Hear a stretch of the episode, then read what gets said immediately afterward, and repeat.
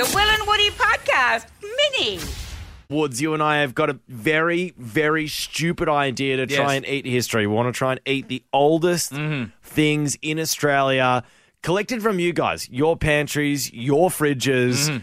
They're piling in. Mm-hmm. Yes. We have an assortment of stuff that goes Yeah. all the way back to the 1940s Yeah, it's very at exciting. Mm. the moment so that we can make the perfect ranquet. It's all just a little bit of history we're reading. Now, the most amazing thing about this is that in our endeavors to try and find people to let us know, like, are we going to die? Are we going to get violently ill? We discovered that there is someone else, actually two other people that are stupid enough to have the idea of eating history. There is a docu series that airs on the History Channel Yes. called Eating History. We have the opener here for that TV show. Eating old or expired food is extremely dangerous. We do this at home, but you shouldn't. One of the guys that does it is Josh McCougar, and he joins us on the phone right now. Hello, Josh. What's up, fellas? How we doing? How we doing?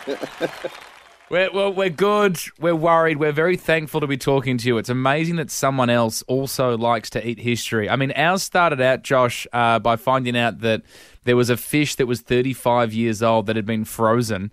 Uh, and we liked the idea of eating that. Have you ever eaten anything like a 35 year old frozen fish, Josh? uh, I haven't eaten a 35 year old frozen fish. Uh, we we did get sent like a 50 year old can of uh, escargot of snails, but uh, Oh. we had a toxicologist on set that was uh, he he would come in at the 25th hour and be like, "Do not touch that food, right. You you have a toxicologist? fellas.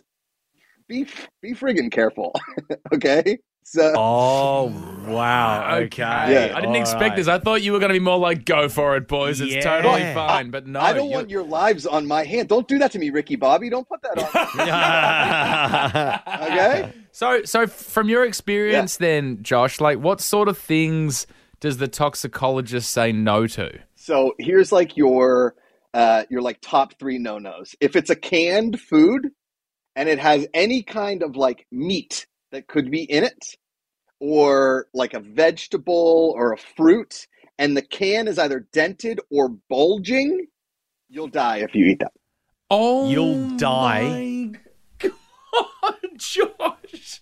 So I don't know if you guys know this, but botulism is the world's strongest neurotoxin. It is so strong that you can't even create it in a lab.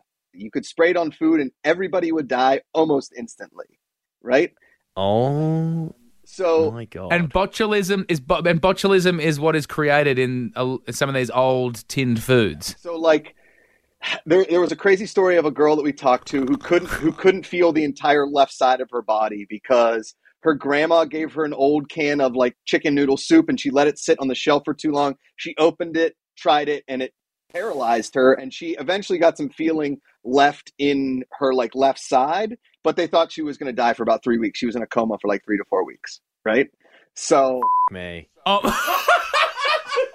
guys, I'm out. you guys know a guy died on TikTok like 2 weeks ago doing this, right?